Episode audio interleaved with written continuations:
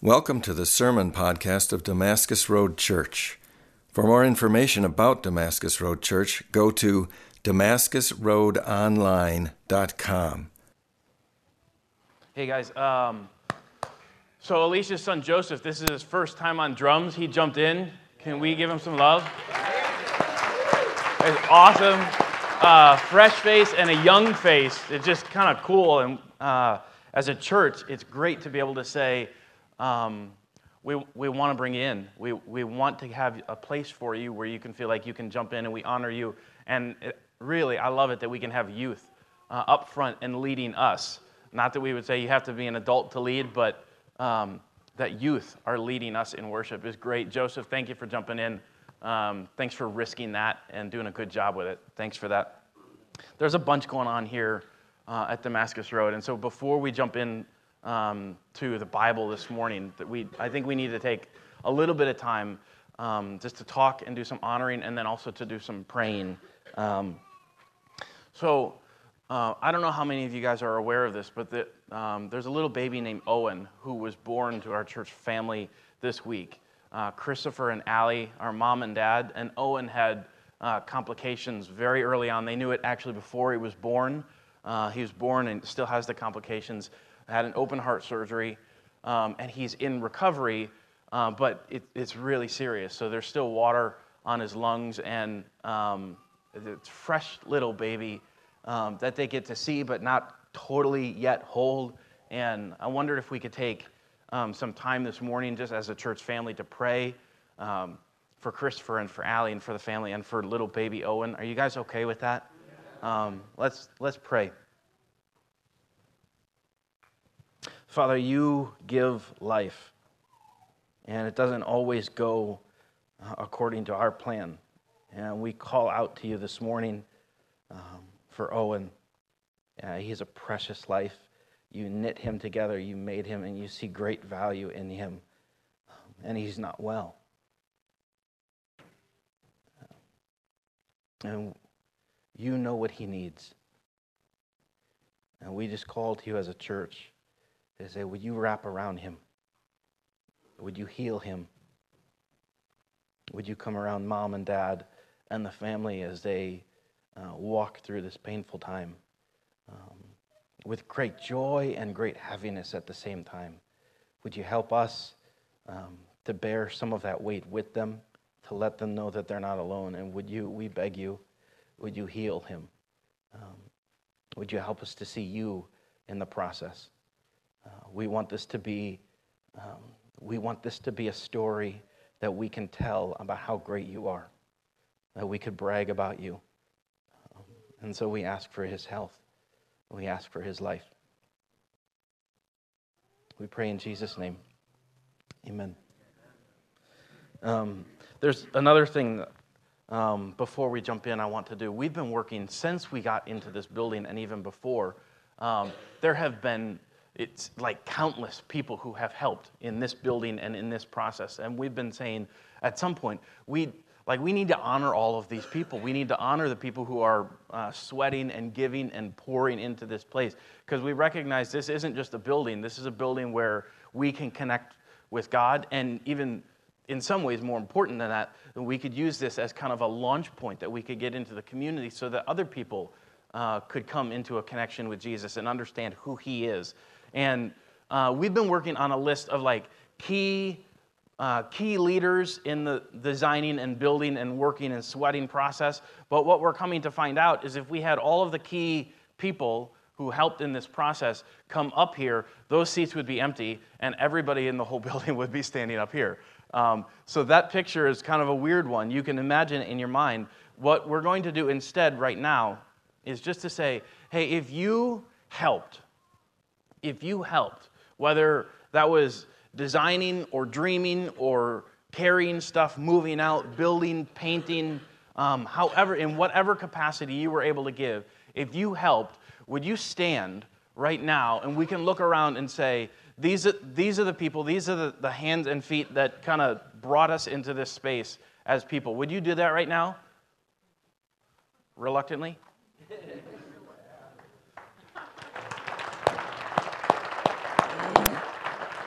Um,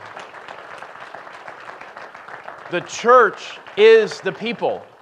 The church is the people. The church is the people of God that um, Jesus came to pour life into and then say, now go breathe life into other people um, as his representatives. And we, I'm so thankful that this is a body who says, let's get at it. And so, um, to you who helped, thank you. Thank you. Um, the work is not done. Uh, the, this got us to a starting point, I think, of a new season in ministry. And from here, we'd launch. And so we honor you. We thank you. Um, I, I, think before everybody and before God, to say we, we couldn't be here without your help. Um, and we thank God in the whole process to say, wow, what, what has He walked us through? Um, and we're just so grateful. So thank you, thank you, thank you. Um, I, um, I'm just thankful. Is that okay? Is that okay? um, okay. Um, okay. So uh, let me ask you a question. What, what were your dreams as a kid? Uh, like when you were a kid, what did you dream of growing up to become? Um, some people dream about being doctors. Some people um, uh, dream about being dog groomers. Uh, some people dream about being vets. Some people dream about, you know, like you have all kinds of dreams when you're a kid. When I was a kid, um, I dreamed about being a bus driver. True story, true story, um, true story. Um, I don't know how often, at one point, my mom was walking us around in Fond du Lac and we had to take the bus somewhere. And I walked up, and that was in the day when you like, you'd walk up into the bus and you'd clink your change down in that, and there's this big glass container of all this money. And I was like, bus drivers are rich. I want to be a bus driver. I'm going to grow up and be a bus driver. That was my dream as a kid. I don't know what your dreams were. Um, that, that's who I was. Uh, over time, often, sometimes we stop dreaming. Like stuff happens in life and we, got, we get knocked off course, or our plans change and we say, okay, that's not my dream anymore. Sometimes dreams come to a screeching halt and we actually stop dreaming as people and that's a problem. Sometimes, um, sometimes life throws us a curveball and we change our plans. We say, okay, what I was planning, what I was planning is no longer what I can plan on. Either something devastating happened or something really good happened, and I need to, I need to redirect the course of my life and think about this. Sometimes, though, there's a different problem, and it's almost, it's, I think it's a more sinister problem because it's something that goes on in me. And you, have you ever come to a point in your life when you had this kind of pressing on your chest feeling that the plans that you have made are not God's plans for you? It's a, it's a painful, painful moment when you come to terms with that. I've had that. I don't know if you've had that. Um, but you can, I think you can find yourself broken and in tears, recognizing what I have poured into leading up to this is not the course that God wants me on. And you have to set your sights on something different. That's what we're going to talk about today. How do I have how do I make plans and how do I have confidence in my plans? What does that look like? James is going to talk about that. And so we're we're uh, still going in our series called Faith Does through the book of James because James says, in line with Jesus and in line with Paul and the writers of the New Testament and the whole Bible, really, your faith is meant to do something. Your faith isn't just something that you pray and then it sits as a golden ticket to heaven. Your faith transforms you from the inside out so that when Jesus becomes part of your life, you are different and people can see it and it's not just a showy thing, but it's something that wells up from inside you and then just kind of it, it, it, determines the person that you are and the actions that you take. That's what the book of James is all about. And so he keeps coming back to kind of what Jesus said is the great commandment. Like you give God everything you have. You love him, you love him, you love him with everything you have. And then you give your life for people. You, this is what James calls the royal law that you love God and you love people and you give yourself to those things. And James is not satisfied with a faith that just kind of sits dormant and thinking that we're okay. We're going to uh, jump into James 4, uh, verses 13 through 17 this morning, and it's all about how we make plans and the confidence that we have and where we place our confidence. So, um, would you stand as we read Scripture? And we'll honor this as to say these are, these are the most important words that are going to come today because they're from God and everything else is just kind of an add on. Let's read James 4 13 to 17. James says, Come now, you who say today or tomorrow, we'll go into such and such a town and spend a year there and trade and make a profit. Yet you do not know what tomorrow will bring. What is your life? For you are a mist that appears for a little time and then vanishes. Instead, you ought to say, If the Lord wills, we will live and do this or that. As it is, you boast in your arrogance, and all such boasting is evil. So, whoever knows the right thing to do and fails to do it, for him it is sin. Let's pray. You can have a seat.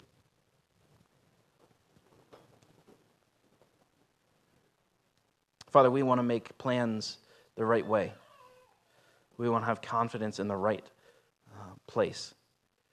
I pray that you'd open us up this morning to look at what you say. Um, help us to chew on it. Help us to be honest. Help us to, um, to hear you and then do something about it. Pray in Jesus' name. Amen. In verse 13, James jumps right in and he says, uh, Come now, you who say today or tomorrow we'll go into such and such a town and spend a year there and trade and make a profit. And he's uh, moving to talk about business and how we approach money, how we, how we make a profit, how we go into business. And he's talking about uh, maybe some traveling salesmen who say, okay, I've got this great financial plan. Let's, there, here's a ripe market over here. Let's move over here. Let's spend a year there and, and we're going to get rich. We're going to, this is going to be good for us. And it's a foolproof plan. They make uh, all kinds of assumptions about certainties and what, what will come, and they can be um, very safe in doing it. The problem is that James presents this as an instance where people are making plans um, in their own power and making their plans not kind of asking God what he's interested in or um, where their trust or where their confidence should be. James says to confront this kind of idea, he says, You can make all the kinds of plans you want, but you're in trouble here. Your, your posture is not right. And he confronts it in verse 14. He says, You don't know what tomorrow will bring. You make all kinds of plans for the next year, and you say, At the end of a year or two years or whatever, we'll have accumulated all this wealth. You don't know what tomorrow is. I mean, if you want to get real about it, you don't know what lunch is. You can make plans for lunch, but all kinds of stuff can happen between now and then, right? Life is not guaranteed. Life is a mist, James says. And so there's a clear connection if you drop back into the first chapter of James in verses 10 and 11. Um, James talks about rich people who will be brought low. Because not just life isn't the only thing that's fragile, money is fragile, right? We saw this in 2008 uh, when money crashed here in the United States and around the world. It, it was like a ripple effect that just tanked, and people had all kinds of confidence built up, and then it went away. And uh, we live in a new era now, and yet we're still thinking, we, we still try to make plans and uh, build up security for ourselves to say, if I do this and this and this and this, then I'll be secure. And James says there's a problem here. It's like you can be brought low in an instant. In the first chapter, he talks about it, um, about them being brought low. And then he says, riches is like a flower, like it looks really good, but flowers don't last, and they go away very quickly. And here, here he has another analogy, and he says it's a mist that vanish, uh, vanishes almost before it's noticed. So I don't know if you guys uh, have spent time on lakes, but if you enjoy fishing or canoeing and you get out on the lake early, you, you can see the beauty of this mist kind of hovering over the water and swirling around, and it's just beautiful. But what happens when the sun rises is the mist just kind of evaporates and it goes away. This week, um, this, as the weather has gotten colder and colder and colder, um, one time as we were walking out to the car to take the girls to school, Lucy kind of, you know, breathed out and there's that puff of breath. And she's like, Dad, I just breathed a cloud. Um, and there's this recognition to say, but it's gone. It's beautiful and it, there's something incredible about it, but it's gone almost as fast as you can notice it. And James says, This is what your life is. And this is what riches are for you. Almost before you can see it, is gone. Life is fragile. It's beautiful, but it's a mist. My parents are here today. Um, they're right here. I love them, and they're awesome parents. Actually, my brothers and their wives and kids are all here. We had a great family celebration. So, like, the whole family is here, and it's really cool deal for me. Um, but I will never forget, I will never forget years ago getting a call from my dad that says, um, Shannon, you need to go. Um, all right, I'm in trouble. This will be the first for you guys. Uh, Shannon, you need to go home and you need to get mom and you need to go to the hospital. And what happened was he had a stress test, and the stress test came back real bad like real bad, saying, You're not going home. My mom and I got there, and the doctor explained to us, um, Your dad is not well. He needs surgery now. Um, and he needed open heart surgery, had it the next day. And I remember calling family to say, Hey, um, it's not good. Like, I don't have words right now, but life is fragile. And I will never forget gathering that morning as a family and seeing my dad on the surgery table, like pre op, and talking with him and praying as a family, and then watching him get rolled out. Thinking, um, I, I don't know what's next. I'm not in control of what's next.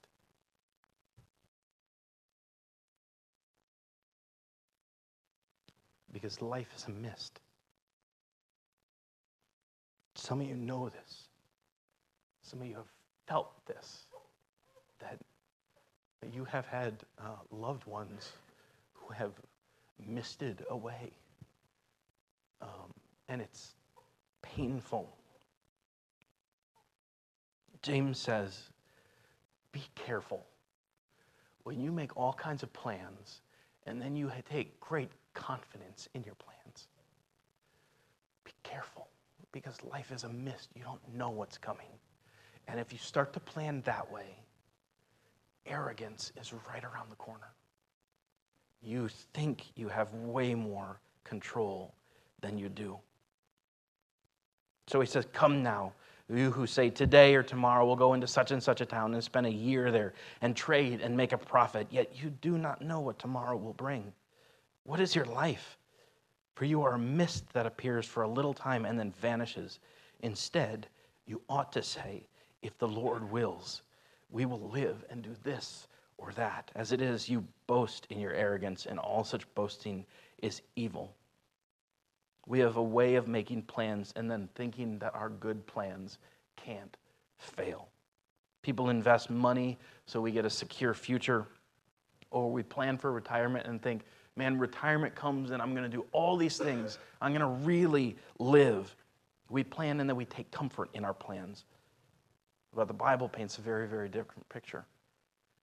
Proverbs 19:21 says, "Many are the plans in the mind of a man, but it's the purpose of the Lord that will stand."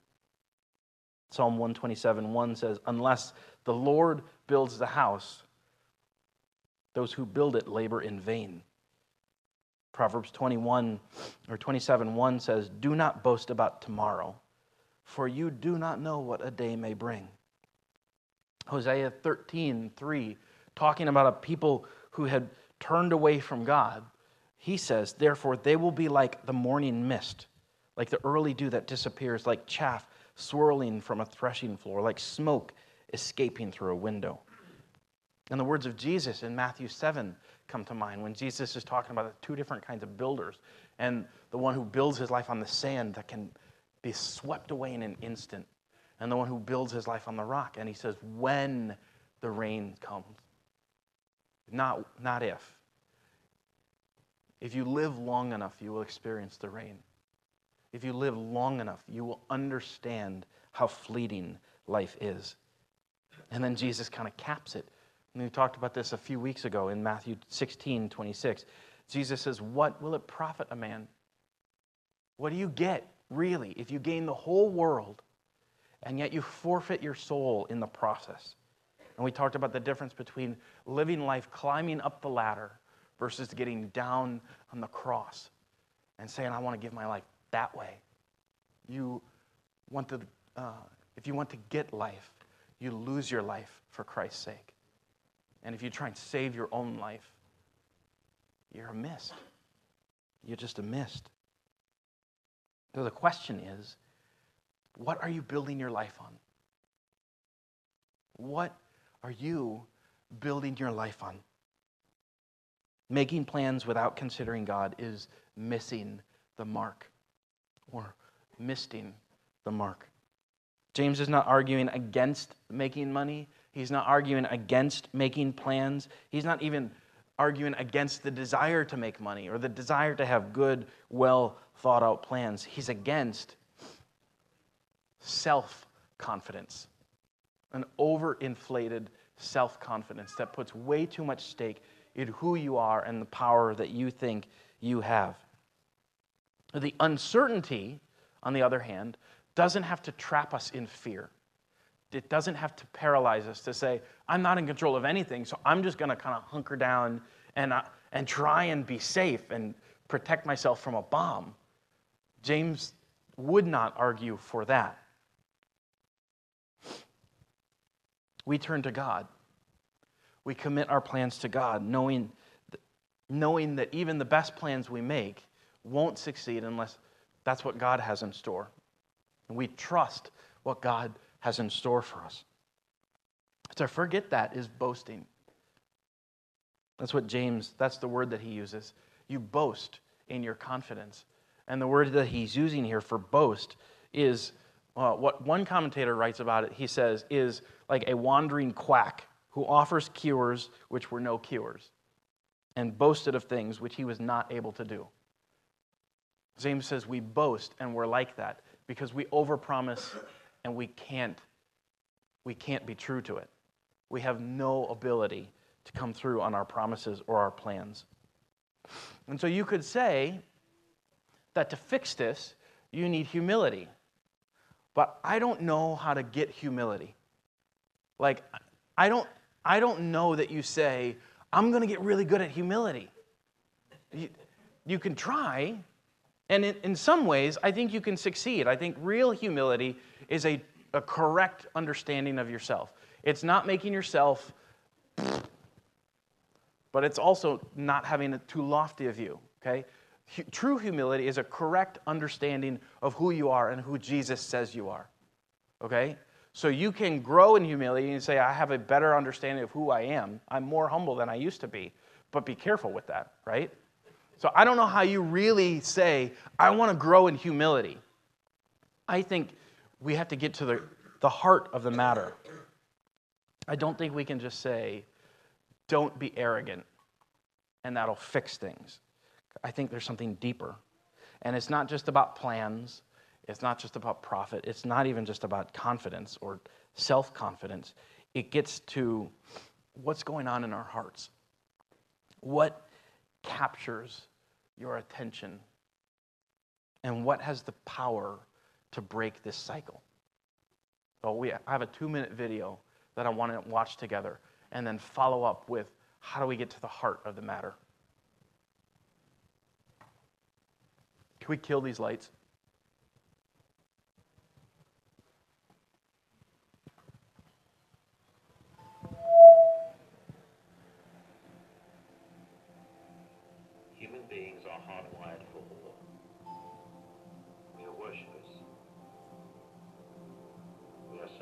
Joy, hope, and fulfillment.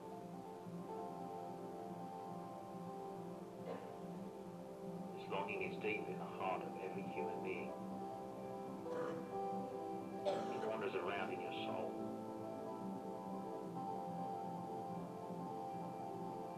Your heart cries out every day to be enveloped by the glory of God.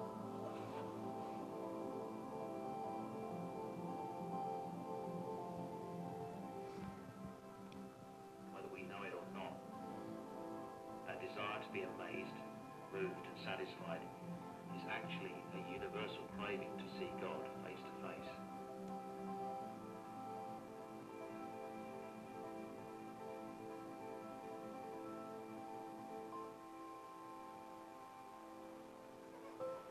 We're on a quest for life. There are only two places to look.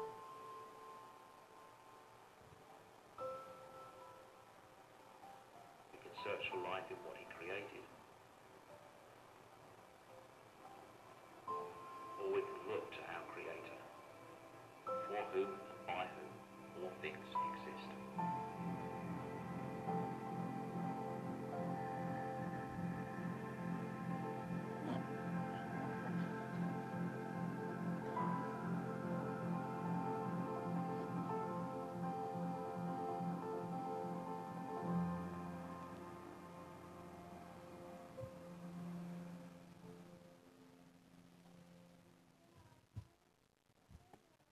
Could it be said that the antidote for arrogance is awe? I, I've been chewing on that this week. The antidote for arrogance is awe. Because awe, awe sets our sights on something bigger than ourselves. A rightly placed awe breaks the cycle of overinflated self confidence, of putting all of our stock in plans that we make that we have no guarantees about. Could it be said that an awe of God breaks the cycle of arrogance? We can have awe in all kinds of stuff. We do. All kinds of stuff catches our attention. Some of it's good, some of it's bad but none of it is sufficient to fulfill us. And we end up thirsting again and again and again. You think about it anything you've ever wanted, did it satisfy you? Thinking about that new toy that you wanted as a, a, kid and you got it, and then you wanted the next new toy. Think about yourself now and the, uh, the next iPhone, and you get it and you want the next iPhone. And it's not like those things are bad, it's just that they don't satisfy, right? A new car, or a new house, or a new job, or new friends, a new community, maybe even a new marriage. Does anything ever live up to the hype? Does anything make good on the, pro- on the promise to satisfy? And so Jesus sits down with a woman at a well who is empty. And in John 4, he has this conversation. And he says, instead of looking for all of these things to fill you, look at me. And in John 4, 14 to thir- or 13 to 14, he says, he looks at this woman and he says, Everyone who drinks of this water at this well right here, everyone who drinks from this water will be thirsty again. But whoever drinks of the water that I will give will never be thirsty again. The water that I will give will become in him a spring of water welling up to eternal life. So, planning isn't bad, but arrogantly planning and thinking that those plans are going to fulfill us will never actually give us what we're looking for. Jesus talks to the woman at the well who's looking to fill her thirst, but always finds herself thirsty. And Jesus says, Only in me can you find what you're thirsty for. Paul, uh, in Philippians 3, talks about all of the stuff that he had accumulated in life, all of the accomplishments, all of the accolades, and he comes to meet Jesus and he says in Philippians 3 7 to 10, I once thought these things were valuable, but now I consider them worthless because of what Christ has done. And it's not like Christ made those things worthless. It's as if Paul is seeing Christ and now looking at those other things and saying, compared to Christ, nothing else matters. I once thought these things were valuable, but now I consider them worthless because of what Christ has done. Everything else is worthless when compared with the infinite value of knowing Christ Jesus, my Lord. For his sake, I have discarded everything else, calling it, counting it all as garbage, so that I could gain Christ and become one with him. I no longer count on my own righteousness through obeying the law. Rather, I become righteous through faith in Christ. For God's way of making us right with Himself depends on faith. I want to know Christ and experience the mighty power that raised Him from the dead. And so there's bad news here.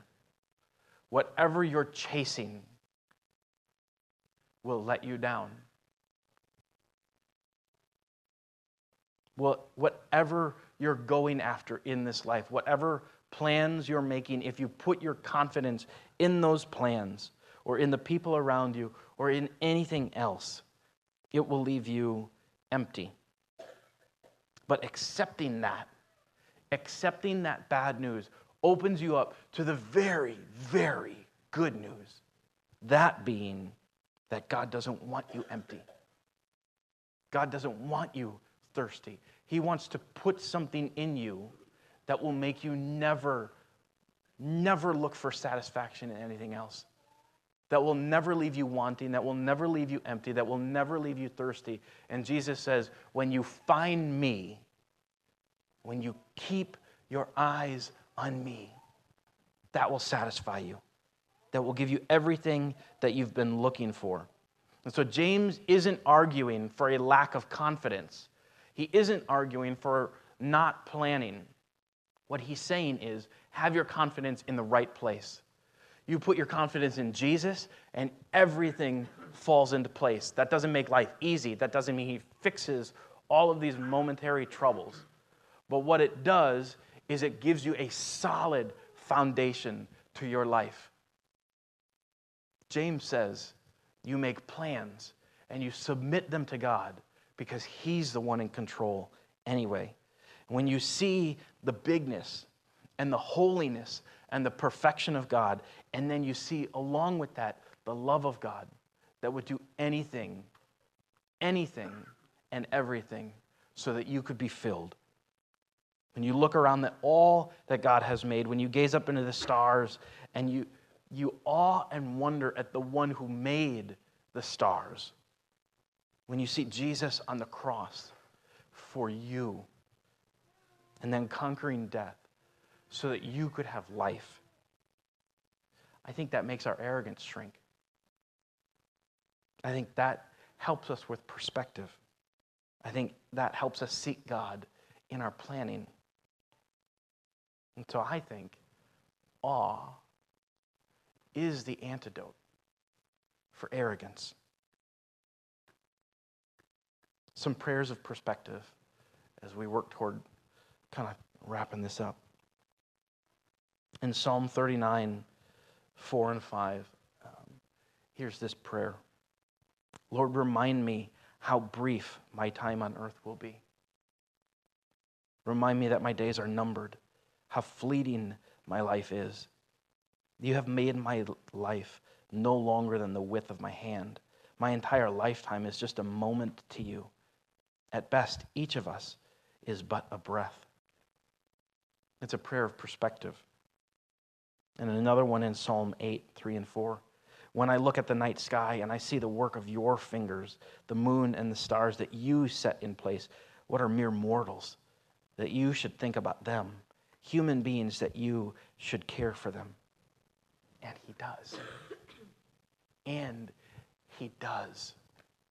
That we are small specks in time, and God cares about you. Do not overinflate yourself and make plans that you can't come through it on. Do not uh, count yourself as worthless because the one who made everything and the one who made you sees great value in you. The world is not all there is, and that's good because life is a mist. If you need to replace arrogance and self certainty, I think come face to face with God. Find yourself in a place of awe of God. I remember um, trips to Colorado, climbing up in the mountains and coming down and looking out over everything. Like when you're on mountains, you're on the top of the world. And I, I remember having a moment coming down, seeing this valley below me and this beautiful lake and everything around, and just being caught in awe. God, you made this easily. It's not like you worked really hard, like you did this at a word. And I'm, an, I'm just awestruck by you. You get into science and you start to see the intricacies of life, and you understand this didn't happen by accident. There, there is a designer who made us this way and made this and everything around us this way. Let's not be caught in awe of the creation, but in the Creator. Someone did this on purpose, and I know who it is. And then He came for me to win me back. You find awe in God. You live out of that awe to say, now that I've seen it, I can't turn back. Paul says, I used to find value in all that stuff, and now, now that's garbage compared to Jesus. Compared to Jesus, it's just garbage. You live out of awe. And then you do what matters. Sometimes that's making plans because plans matter. You can't just live on a whim. Plans matter. Sometimes it's taking care of people. Sometimes it's giving yourself. Sometimes it's living opposite of worldly wisdom. So you put yourself down to lift other people up. But you give yourself and you do what matters in light of awe. You live now. You remember the past. You live now and you face into the future. I think awe is the antidote for arrogance. Let's pray.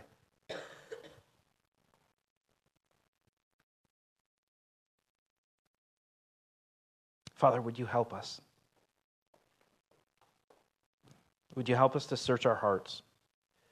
Would you help us to be honest with where we place our hopes and our dreams, how we make our plans, and where we put our confidence? Would you break us with the bad news that we are far less in control than we would like to think? And would you open our eyes to the good, good news that you are in control and that you love us when we submit ourselves to you and to your plans? We can find satisfaction there.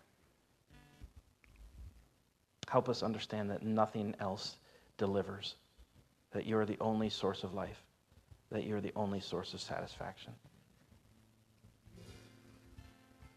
Help us to find our awe in you, Jesus. Amen. But time of communion. Um, and it's a way to remember what Jesus did, and it's a, it's a way to look forward into the life that He's poured into you. And you take the bread and you remember the sacrifice that he made on your behalf, that he died so that you could have life. And you take the cup, and it's this new life that he pours into you. And we just say if you have a relationship with Christ, if you've submitted yourself to him and you're living that life, then come and experience communion as the symbol, the powerful symbol that it is. And if you haven't, if you're asking questions, or if you're skeptical and you're not quite there, then don't take communion because that's, that's just doing stuff that'll make you right with God, and we don't want you to fake it. Keep asking questions and keep sorting through. Um, but maybe even right now, in this time, as we take communion, ask God